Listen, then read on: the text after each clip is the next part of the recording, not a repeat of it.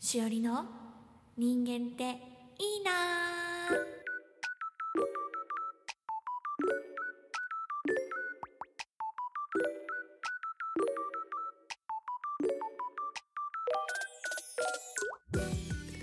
この番組は毎日頑張ってる皆様へ作業中移動中休憩中いつ聞いても邪魔にならないをモットーにお耳のお供耳友を目指した雑談をお届けします。改めましていつもお疲れ様です。癖あり OL のしおりです。しおりのラジオ人間っていいな第3回目になります。本日もよろしくお願いします。えー配信の次の日が11月22日でいい夫婦の日ということで、えー私自身はシングルなので、えー夫婦についてとやかく言うことはできないんですけど、うん、一つずっと気になってることがあってうんこれがあの夫婦にまつわる話かっていうとちょっと疑問なんですけどあのおとぎ話とか昔話のめでたしめでたしの先ってどうなってるんだろうっていうのをえずっと思っていて。であのまあこういう話題ってあのバラエティの例えば大喜利のお題になったりとかあの企画コーナーになったりとか。あとは今だとあの携帯のアプリゲームのお話の題材になったりこうアナザーストーリーみたいな形であの描かれてるようなお話も結構見るので私だけじゃなくて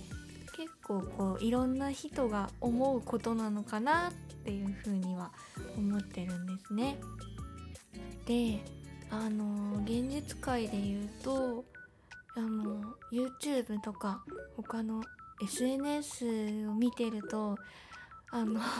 別に調べてるわけじゃないんですけど結構な頻度でマッチングアプリの広告が出てくるんですね。であのそういうのを見てるとえっ、と例えばですよ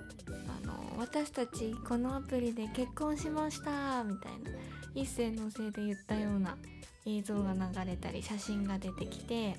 でその後にあのデートの間のなんか幸せな日々みたいないろんなカップルの写真が出てきたりあの私も私たちも、えーこれで結婚しましたみたいなのが立て続けに出たりパターンはあると思うんですけど結局そのめでたしめでたしのところまでが流れててその後ってどうなんだろうっていうあのまあ顔も知らない状態ゼロの状態から出会った2人が結ばれるところまで至っためでたしめでたしの先ってどうなんだろうっていうのはあのーまあこれは物語とか童話に思う気持ちと同じであどうなんだろうっていうふうに日頃思ってて。であの例えばまあ物語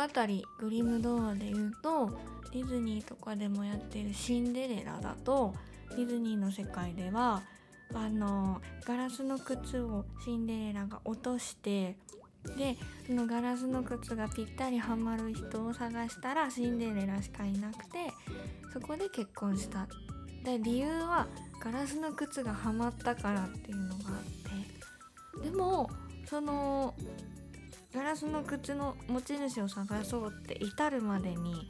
2人が出会ってこうお話しした時間って一緒にいた時間って、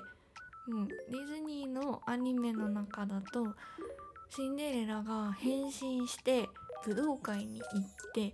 えー王子様と一曲踊るか踊ってるかの最中ぐらいのところであの12時の鐘が鳴ってしまうので、まあ、仮に2曲目だったとしても、まあ、一緒にいた時間って多分34分で34分のビビビコンの後って多分いろんなことが見えてくると思うんですよね。あこういうとこあるんだとか、うん、なんか中身を知るにはすごく短い時間だからその後のドタバタもちょっと見てみたいなとかあと白雪姫も諸説ありますけどディズニーの有名なお話でいくと、えー、毒リンゴで倒れた白雪姫をたまたま通りすがった王子が見て一目惚れしていきなりキスをしてそしたらそのキスで毒リンゴの毒から冷めてで昏睡状態の白雪姫も王子様に一目惚れしてそして結ばれてめでたしめでたしなんですけどうんそれこそシンデレラよりもお話とそかそもそもお話してなくて。ビビビコンの最たるものでもう一目惚れ同士なんですけどそういう出会いだから多分もっとこのめでたしめでたしの後にたくさんの気づきがあるはずでちょっと意地悪な見方かもしれないけど、まあ、その後ってどうなってるんだろうなってすごい思うんですね。でまああの今日がえーと、いい夫婦について話そうと思ってたから、まあ、こと恋愛の物語ラブストーリーについて話してますけどまあそれだけじゃなくていろんな物語のめでたしめでたしって結構この主人公が若いうちに完結することが多いから多分めでたしめでたしの後がまあ当時の寿命が短かったとはいえ2倍3倍あるはずなんですよね。多分。うん。だからまあみんなどうなってるんだろうって思っていてただまあ童話とか物語なんで魔法が出てきたりこう綺麗に完結したりするっていうルールの中やってるから多分このめでたしめでたしの後ってどんだけ魔法の世界だとしてもこうキラキラな王族の世界だとしてもどうしてもどこかで初対じみてしまうというか 急にこう庶民のような話が出てしまうので多分こう描かないんだろうなとは思うんですけど実際は一番そこが気になるかなっていうふうに思っています はい。であのー、まあ私の世代でもすでにちょっとそういうの始まってたんですけど、えー、今って童話とかこういう物語昔話って読む機会減ってないですかね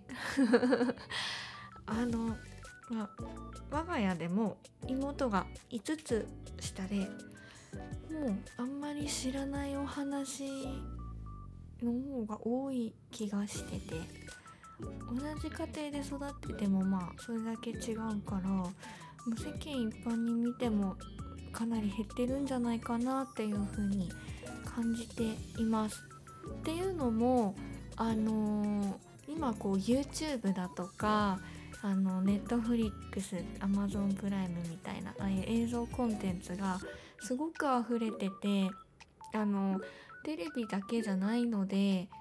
もう物語を読まなくてもその時間を割かなくてもいろいろこう教訓を知れたりあの教育にいいあのコンテンツが揃っているのでわざわざあの昔話を読まないのかなっていうのが一つ感じてることですね。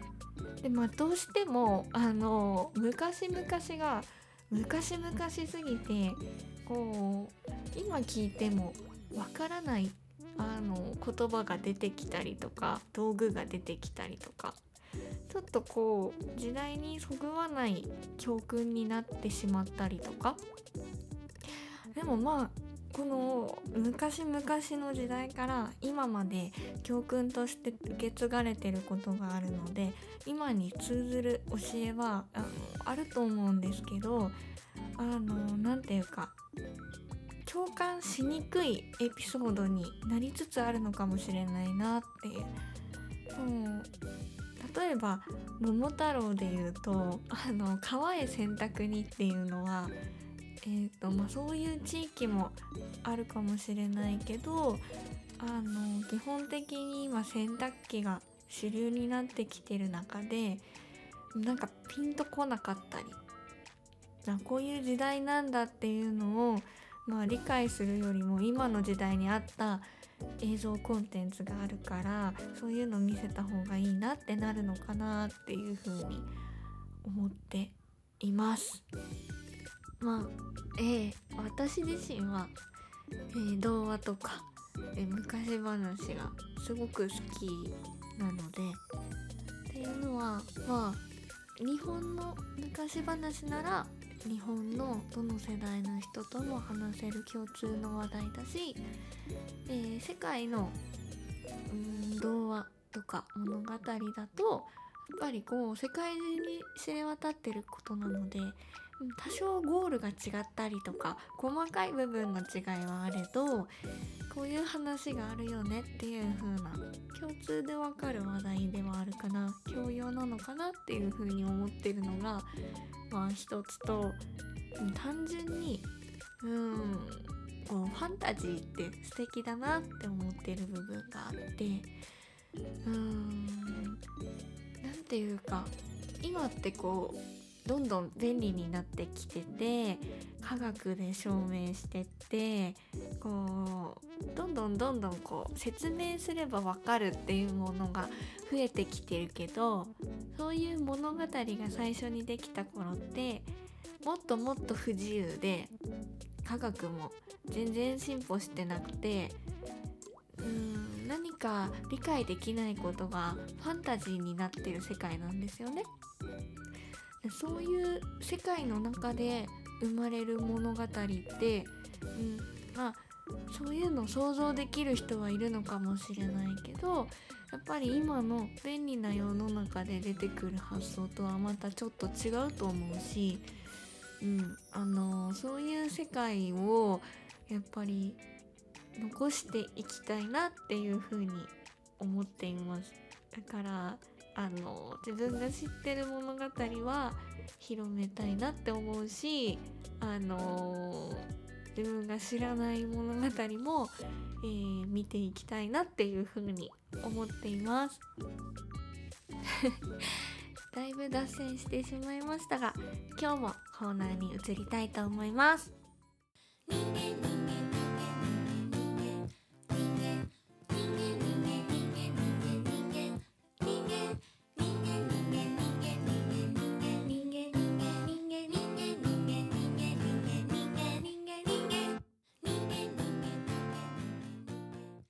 365日色。塗装といえば色が大事。ということでこのコーナーは占い師のミシェル・バーンハートさんが提唱したカラーストロロジーをもとにその日の色と色言葉その日に生まれた人の性格を紹介していくコーナーです。熊の子さんたちのお誕生日も教えてください。配信日と近い誕生日の方からご紹介していきます。またいただいたお誕生日はメモしていきますので365日熊の子さんの誕生日カレンダーができるといいなっていうのを目標にこのコーナーを続けていきたいと思います。はい。ということで本日ご紹介するのは11月21日です、え、この日の色はペルーサローという色になります、えー、ベージュに少し深緑を混ぜたような色で、えー、私が好きな抹茶ロールケーキのクリームみたいな色をしています。ちょっと伝わるかわからないんですけれども淡い、えー、深緑みたいな色になっているかなと思います。で、えー、この日の色言葉が詮索友人うぬぼれで、えー、この日に生まれた人の特徴が2番になることを好まない自信家ということになってます。で自信家っていうとちょっと聞こえが悪いなっていうふうに思うんですけど自信を持ってるってものすごくいいことでうん。自己肯定感がしっかりしてる人って周りのいいことも認められる人だと思うんですね。で自分に自信を持ってるからこそ、えー、いろんなことが前に進めると思うし、えー、なんか自信かっていうとちょっとこううーんなんかマイナスなイメージがつきやすいなと思うんですけど、えー、負けず嫌いは私もすごくわかるので、えー、まあ、こういう、えー、自信満々の人が一人前にいてくれると、え実はその後ろにいる人たちがまとまって安定してくるんじゃないかなと思うので、えすごく大切な人だなっていうふうに思います。で、えー、11月21日に、えー、誕生日の、え、熊の子さんがいたらぜひぜひあのコメントください、え後日になってしまいますが紹介していきたいと思います。はいということで以上365日色のコーナーでした。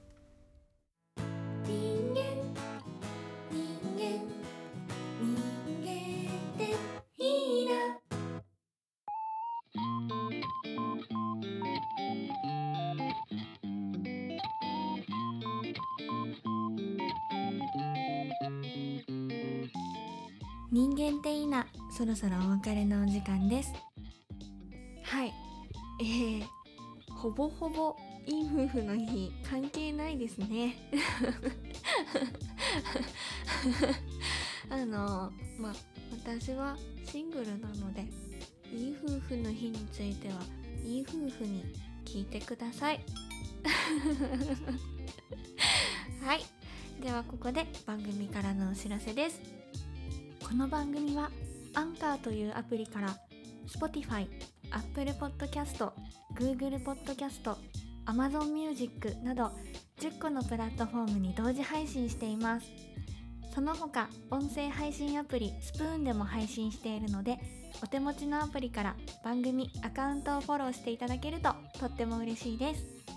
またアプリ以外に Web 上からもお聴きいただけます。URL はアンカー .fm スラッシュしおりアンダーバーラジオ anchor.fm スラッシュしおりアンダーバーラジオしおりのしは SHI です。そして番組ではお便りを募集しています。各プラットフォームの紹介文からお便りボックスにリンクできますのでどしどし送ってください。Twitter アカウント SHIORI アンダーバー ICAN しおりアイキャンからもリンクできるようになっています。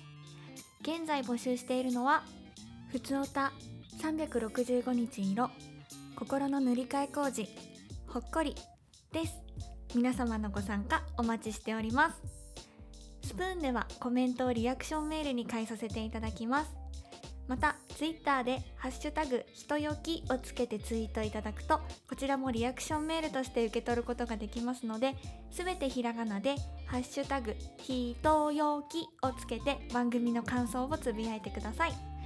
最後にカラオケアプリポケカラでアフタートークを不定期配信しますのでよろしければそちらもぜひお聴きください。ひらがなで塩カタカナでラジ塩ラジで検索すると人間っていいなのアイコンが出るのでそちらからお聞きいただけます。はい。ということで人間っていいな最後までお付き合いいただきありがとうございました。また次回お会いしましょう。ここまでのお相手はしおりでした。今週も楽しんでいきましょう。バイバーイ。